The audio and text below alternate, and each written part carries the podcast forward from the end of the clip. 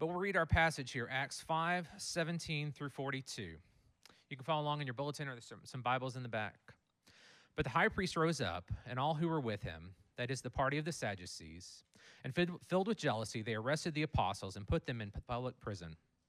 But during the night, an angel of the Lord opened the prison doors and brought them out and said, Go and stand in the temple and speak to all the people the words of this life. And when they heard this, they entered the temple at daybreak and began to teach. Now, when the high priest came and those who were with him, they called together the council, all the senate of the people of Israel, and sent to the prison to have them brought out. But when the officers came, they did not find them in the prison. So they returned and reported we found the prison securely locked and the guards standing at the doors. And when we opened them, we found no one inside. Now, when the captain of the temple and the chief priests heard these words, they were greatly perplexed about them, wondering what this would come to. And someone came and told them, Look, the men whom you put in prison are standing in the temple and teaching the people. Then the captain, with the officers, uh, went and brought them, but not by force, for they were afraid of being stormed by the people. And when they had brought them, they set them before the council. And the high priest questioned them, saying, We strictly charged you not to teach in this name, yet here you have filled Jerusalem with your teaching, and you intend to bring this man's blood upon us. But Peter and the apostles answered, We must obey God rather than man. The God of our fathers raised Jesus, whom you killed by hanging him on a tree. God exalted him at his right hand as leader and Savior to give repentance to Israel and forgiveness of sins. And we are witnesses to these things, and so is the Holy Spirit, whom God has given to those who obey him. When they heard this, they were enraged and wanted to kill them. But a Pharisee in the council named Gamaliel, a teacher of the law held in honor by all of the people, stood up and gave orders to put the men outside for a little while. And he said to them, Men of Israel, take care about what you are about to do with these men.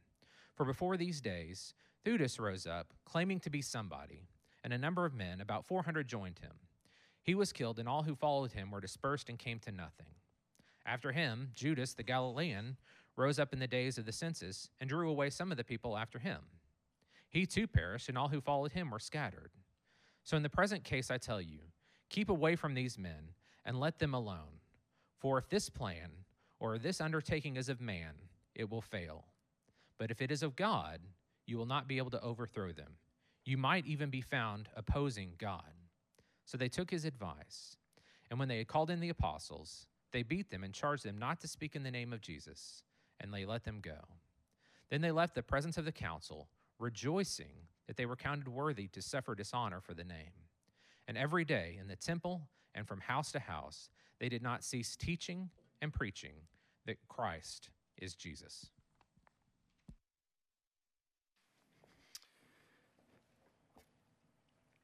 In July of 1963, 165,000 American men met in the bloodiest battle of the Civil War in the fields just outside the city of Gettysburg, Pennsylvania. Now, if you were to go there today, you would find these fields to be nearly the same as they were 160 years ago, but with one exception.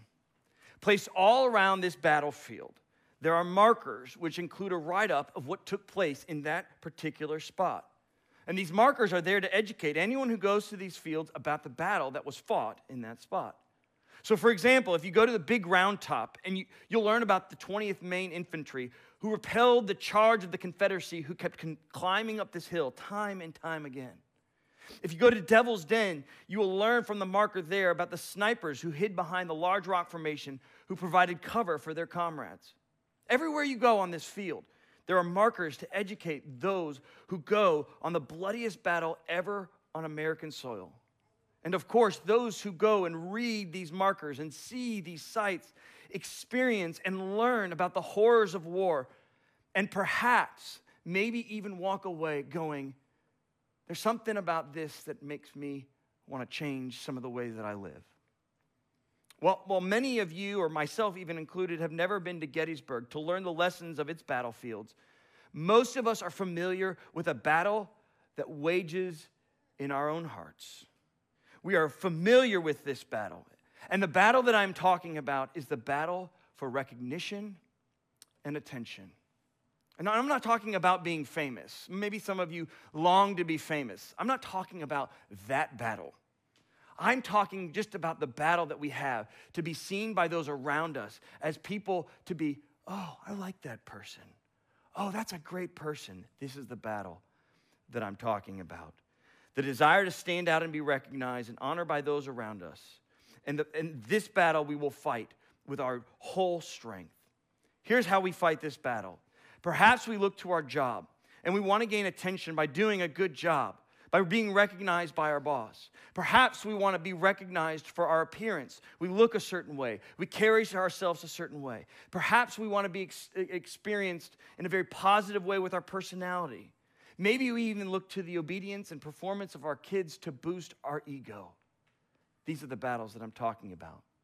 And here's the interesting thing about this battle that we all have sometimes we win or it seems that we're winning. We do a good job. We get the promotion and we get great affirmation from the boss and peers.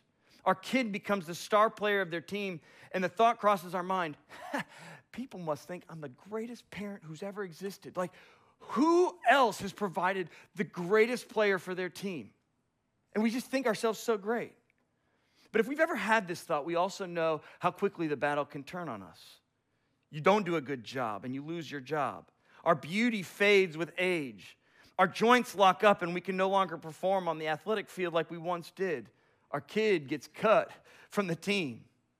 And the battle that we fought so hard for seems to slip out of our hands.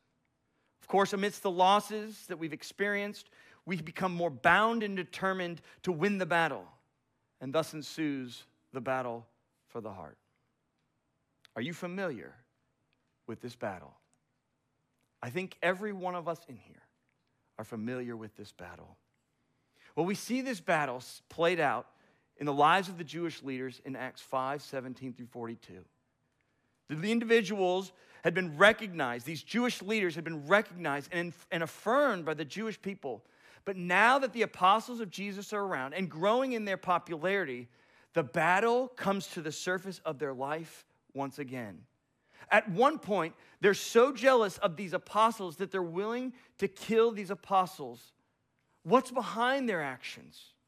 Furthermore, what's driving the apostles who are so calm, cool, and collected in the face of such danger? Have they found resolution to this battle? If so, wouldn't it be refreshing to know the answer to the question? Well, these are the questions that I want us to consider this morning in revisiting the battle that's played out before us in Acts 5. Perhaps we can learn something from this story and find conviction or resolution for the battle that wages in our heart.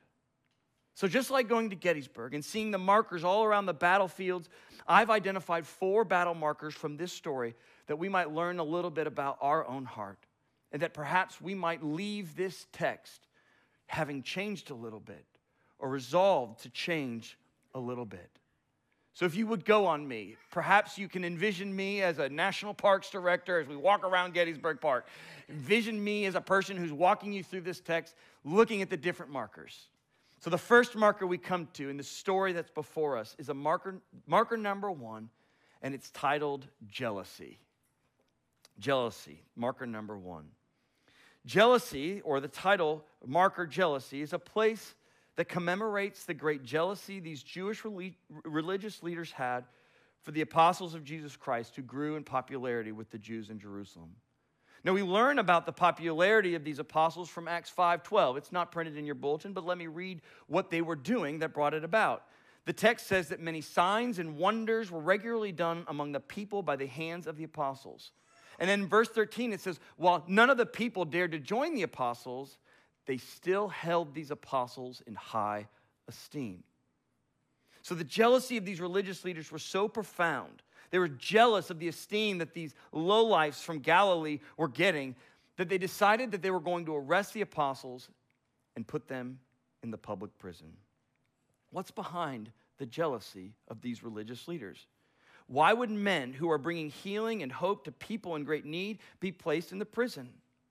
And the answer becomes from considering the heart of the Jewish religious leaders. I think we can say without, without a doubt that what they cared more about than anything was being held in high regard by these Jewish people.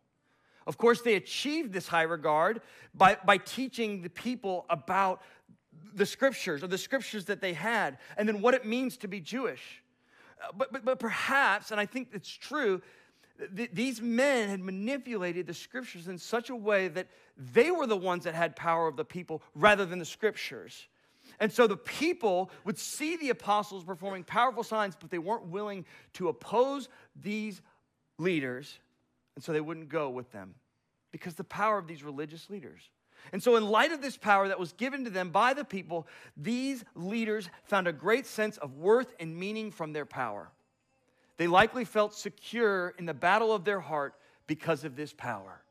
But of course, in comes the popularity of the apostles, and now they're jealous of the apostles. And the battle of their heart turned against them. They couldn't excuse these low level Galileans as stupid people, people unworthy of receiving praise.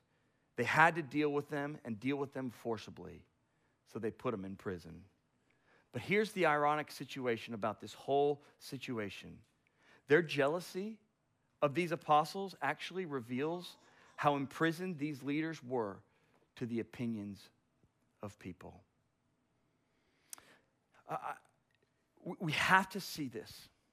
Where there is jealousy in our heart, actually reveals to us where we are looking to win the battle of the heart. So, let me give you an example, and it's a personal example of my own life. I so desperately want to preach a sermon that you look at me and go, wow, what a preacher. And so, so when I hear someone preach a sermon where I go, dang, that's good sermon. The thought isn't, thank you for preaching that sermon it's of jealousy. And you know what it reveals in my own heart? Why I'm preaching the sermon in the first place. And it reveals that I'm preaching a sermon. It doesn't always happen. It doesn't always happen. But when it does happen, it reveals that I care more about what you think of me than what you think of God. And it's imp- it reveals that I'm in prison to your opinion rather than God's. And this is exactly what these religious leaders' jealousies of these apostles reveal of them. So consider your jealousy. Whether it's someone who comes into your work and is actually better at the job than you are, and you become jealous. Ask yourself, why am I jealous? What does this reveal about me? Am I looking to the opinions of man as the very source and driving force behind the battle of my own heart? And I would say, indeed, you are imprisoned to the opinions of others. You see, this is what marker number one in this story teaches us that where there is jealousy, actually, ironically, reveals that which imprisons us. That's the first marker jealousy. But there's a second marker. We must leave jealousy. The marker titled jealousy and move to the second marker in this battle for the heart. And the second marker we come to is a marker titled power. Power. At this location, we take some time to reflect, reflect on the powerful encounter between the apostles and an angel of the Lord. Stuck behind the bars of a jail that was protected by numerous guards, an angel of the Lord approaches the apostles and commands them to go and stand in the temple and speak to the people all the words of this life. But when the sun comes up, what we see is that the apostles are no longer behind the bars, that the angel has freed them from the prison. And once again, they are at the center of the temple doing exactly what they were commanded not to do by the very religious leaders we've just looked at. Here, these men are witnessing the power of God in their presence, and they're responding in obedience to God rather than the authority of the religious leaders. When questioned as to why they were doing it, this is the exact response of the apostles. We must obey God rather than men. And what's ironic about the whole story is that on the surface, it appears that the men who are in the authority, that they're the ones in power. They have the prison, they have the guards, they have everything set up so that it would display their power, that they have the authority. But in the simple appearance of an angel of the Lord, poof, these men are back in the temple What appears to be power is actually no power in the face of an angel of the Lord. And what this marker titled Power commemorates is the fact that no, no matter how much power man thinks that he has, God always has more. God is the one who has power, not man. Man tried to imprison them, but God set them free. Last summer at a neighborhood pool, a kid pushed my youngest son into the pool and he wasn't wearing floaties. And in my response, I think I held it together and cool. Like I really did. I was like, okay, this is not good. Let's talk to this kid about how he's behaving around my little child. Of course, this little kid didn't take to my authority, and he didn't take to my uh, dadness. He didn't respect the power that I had. Now, in truth, I didn't have much power. But thankfully, this little boy's mom was watching. Oh, she was watching. And she, she had a lot more power than me. And she marched up to that boy and sit his fanny back on the chair where it belonged. And it illustrates a powerful point about power. That which has more power is that which commands respect. In this little boy, I had no power and authority over him, and it's, it's true, I don't. But his mom did.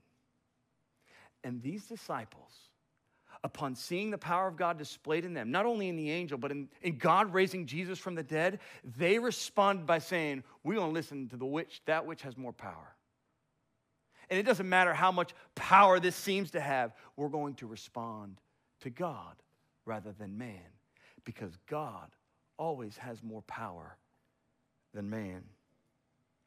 When battles are being fought in our lives, when we're fighting the battle of the heart, at play is who has more power. Is it not? Yet oftentimes, this is the battle. Who do we believe has more power? the people before you or God Himself? And the question is, and I think most of us would agree, that more often than not, we give power to people rather than to God because people are the very things that we're interacting with. People are the ones that we're seeing and responding to. And we consider people to have more power than God.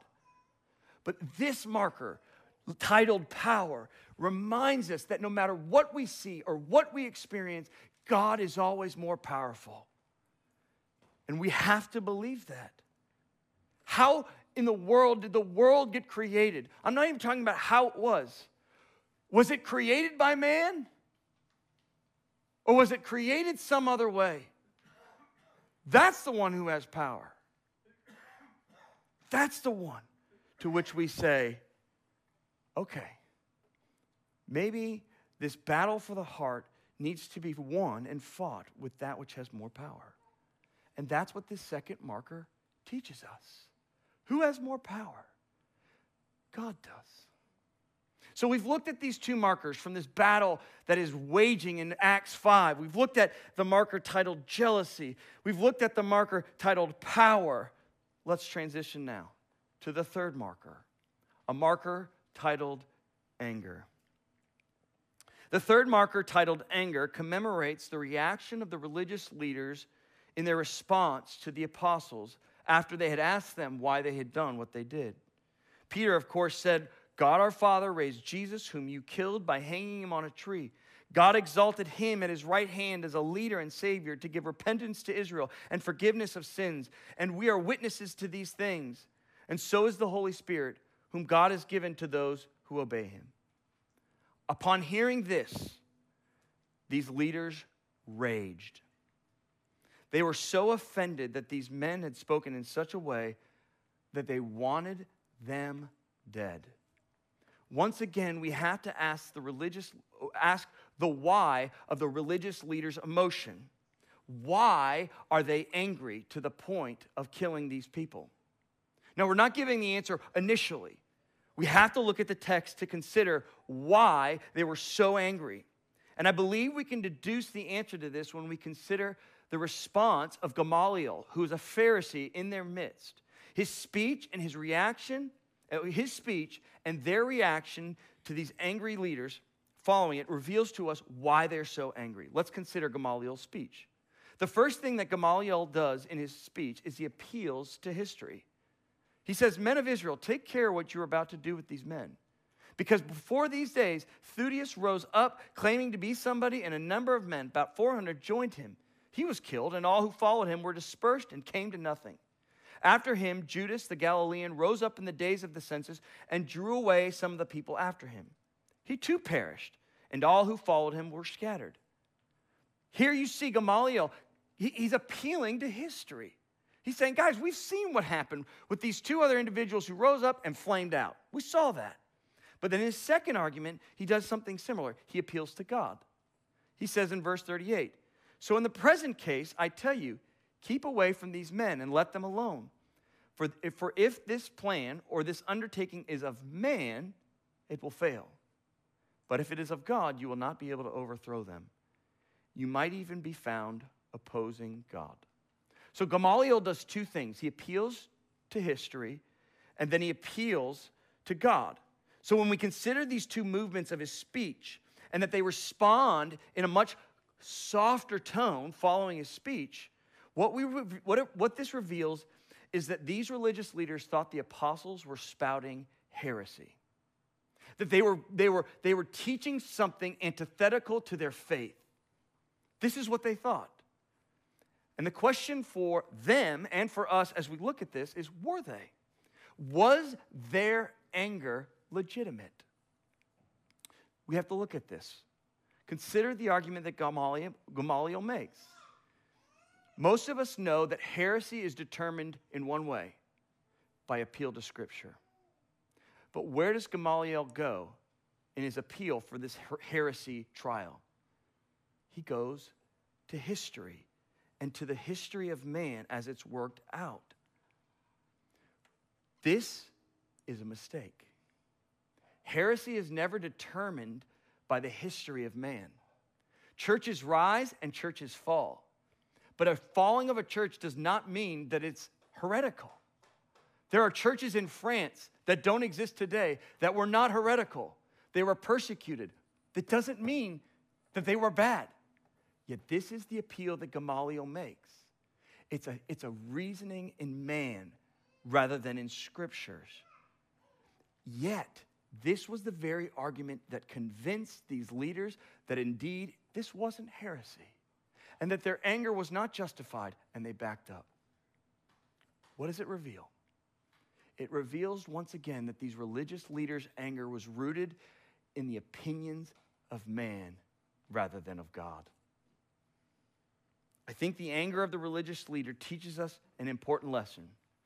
Emotions are a terrible indicator of truth. Emotions are a terrible indicator of truth it's always subjective. You know, there's a debate that rages on in our society, and I'm not going in on the debate, but here's one thing that you're going to see in all the debates in this present day and age that I think is incredibly dangerous. There's an appeal to an emotion. I feel attacked. I feel like I feel like I'm being shamed by your statement. This is a terrible indicator of truth. You realize that because emotions are never meant to be the indicator of truth. Yet we do it all the time. We do it in our own lives as we're trying to determine what is true. So if anger rises up in our life, we say, I'm justified in my anger. This is the way it should be because I'm angry. That is not true. Emotions are not a good indicator of that which is truth. I would tell you there's two ways we can know what is true the natural law or Scripture. We have to appeal to one of those two, and emotions must be left out of it. But yet, this is exactly what the disciple or the, the, the religious leaders did. They appealed to the reason of man, and their anger was unjustified. This is what marker number three reveals to us. That their anger was unjustified, and it was unjustified because it was rooted in man rather than of God. So we've journeyed through this battle looking at marker number one titled jealousy. We've journeyed through looking at marker number two titled power. And we've looked at marker number three titled anger. Finally, we come to the last marker of this text titled rejoice. Rejoice. This final marker that we come to commemorates the attitude of the apostles following their beating at the hands of the religious leaders. Thus, the marker is titled Rejoice. We've read in verse 41 that the apostles were rejoicing that they were counted worthy of suffer to, uh, worthy to suffer dishonor for the name of Jesus. It's quite ironic. The men didn't mourn or weep or cower in fear in the midst of their persecution, but rather they rejoiced. They rejoiced amongst their beating. What is behind this? Are these men masochists? Do they rejoice in being beaten and like it? No. It has nothing to do with enjoying the physical beating that they undertook. It has everything to do with the words of Jesus. In the Sermon on the Mount, Matthew 5 11 and 12, Jesus says this Blessed are you when others revile you and persecute you and utter all kinds of evil against you falsely on my account. Rejoice and be glad, for your reward is great in heaven. For so they persecuted you, per- persecuted the prophets who were before you. My guess is, as they were being beaten, these are the words that are echoing in their mind and they're rejoicing in it because of what Jesus said. Now, what Jesus says in Matthew 5 and how it connects to their response to their beating uh, gives me two reasons why I think they're rejoicing in the beating that they took. First, their reward in heaven. The disciples are not looking to this life to find relief and comfort in the midst of the battle, but rather they're looking to find relief and comfort in this, for the battle in the life to come. Trusting that Jesus' words are true, they understand that in time they will receive quite the reward for the suffering of his name. And this word is not based on the appearance of man liking them, it's on the word of God. And they're rejoicing that indeed, hey, we're being persecuted. That means in the life to come, we're gonna have quite the reward. It's beautiful and it's based on what God says, not on man. And we can learn, uh, learn an important lesson from the disciples that this desire that drives us to fight the battle is not a wrong desire, but rather this desire to fight this battle is often wrong because of where we look to win the battle. We often look to man to find satisfaction for that attention and desire rather than to God. But God says to us, hey, if you suffer for my name, there will be much reward for you. And the desire of your heart will be satisfied. The desire is not wrong, it's where you look to fill that desire. And these disciples are looking to Jesus and they're finding great rejoicing in that. Oh, we can learn from their patience and their trust in God, can we not? Finding relief from God and trusting His word that there will indeed be a reward for us in heaven. But secondly, not only are they rejoicing because of the reward in heaven, I think they're rejoicing because they understand that they are united to God. That the persecution that they're undergoing is a sign that God is with them and working in them, and that they are His, and that He is their own. I moved to Little Rock eight years ago, and I knew one person when I moved here. As you can imagine, it was a very lonely time. But over time, I started to meet people and rub shoulders with people and interact with people, and slowly but surely, I started to find some like, okay, I know a lot more people than just one person. And there's a restaurant not far from here in the Heights titled Burge's. And for some reason, a lot of the people that I was rubbing shoulders with would go to lunch there.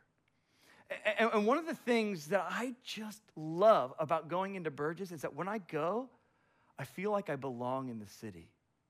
It's like, ah, I'm not an outsider anymore. Like, I am from Little Rock. I belong here. And I would tell you, 90% of the times that I go into Burge's, I know someone from the city rubbing shoulders. And I think that, that, that kind of joy that I get in seeing people that I know, in belonging into Little Rock, is a similar feeling that the disciples are feeling here. In experiencing the persecution, they go, Hey, we belong to Jesus. We are one with Him, and He with us. Oh, what joy this is. I mean, Jesus told us this is going to happen, and now it's happening. We're with Him, we belong to Him. No longer are we lonely. No longer are we worried about how does God think of us. No, He's with us. Oh, what peace it brings. We belong to God. And so in their beatings, they rejoiced because they were reminded they too belong to God. Yesterday, I was invited, um, my family and I were invited to Greers Ferry Lake to enjoy a day on the boat with some friends. And while on the boat, I had the opportunity to learn and then participate in an activity called wake surfing. I don't know if you're familiar with this. It's not quite wakeboarding and it's not quite surfing, it's wake surfing. You get behind a boat, you hold a rope, you've got this surfboard looking thing, your feet aren't tied in. The boat like boat starts off and then you pop up and then you're trying to surf behind the boat on its wake. I had never done this before, so it was a new adventure. Very exciting. And so um, I got in the water, got held onto the rope, had my feet on the board, the boat went, and I got up. Now, the idea with wake surfing is that you, you, you let go of the rope eventually. You don't want the boat to pull you, you want the wake to push you. And I had the hardest time trying to find that sweet spot where the wake would push me rather than the boat. And so, for the first four or five times, I, I really struggled with, with allowing the wake to push me. I, I just let the boat pull me. But that's not the purpose of this. And I would fall, and, I, and, I, and like time and time again, I would fall on my face and I would just, you know, swallow a bunch of water and have na- nature's neti pot go right through my nose and have my sinuses cleaned out. But I did it finally. I found the sweet spot. And here's why my eyes were up.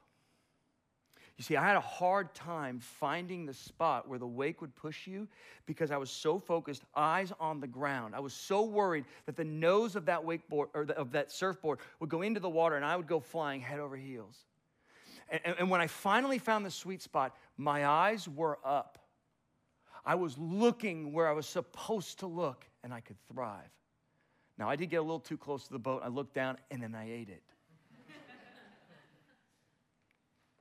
But the person who was driving the boat said, Dan, I think if you want to thrive wake surfing, you got to keep your eyes up. And I think the same lesson applies as we looked at this battle in Acts 5. We've, we walked through the markers jealousy, power, anger, rejoicing. And the common theme is that when the eyes go down on man, you eat dust. Your face goes down into the water, and nature's neti pot comes and cleans out your system. And you're in the water. But when your eyes are up, you're standing and you're thriving. And that when even persecution comes to you, rejoicing takes place. Here's the lesson walking through this battlefield keep your eyes on God, not on man. Friends, keep your eyes up. As the battle wages on in your heart, keep your eyes up and you will stand. You will thrive. Let's pray. Lord Jesus, we give thanks to you for your word, how it leads us and guides us. We've looked at this story from Acts 5, and man, there's, there's so much that we can learn. It is true that we often put our eyes on what, what other people think of us in this battle for the desire of our hearts. We, we, we look at us, look at us. And man, do we fall flat on our face. The battle that we think we fight in our own power, oh, it consumes us. It wears us out. But your word teaches us that when we keep our eyes on you, ironically, we thrive. Oh Lord, would you teach us and, and compel us and help us to keep our eyes on you as we fight this battle in our heart. It wages in our hearts all the time. I pray this in Jesus' name.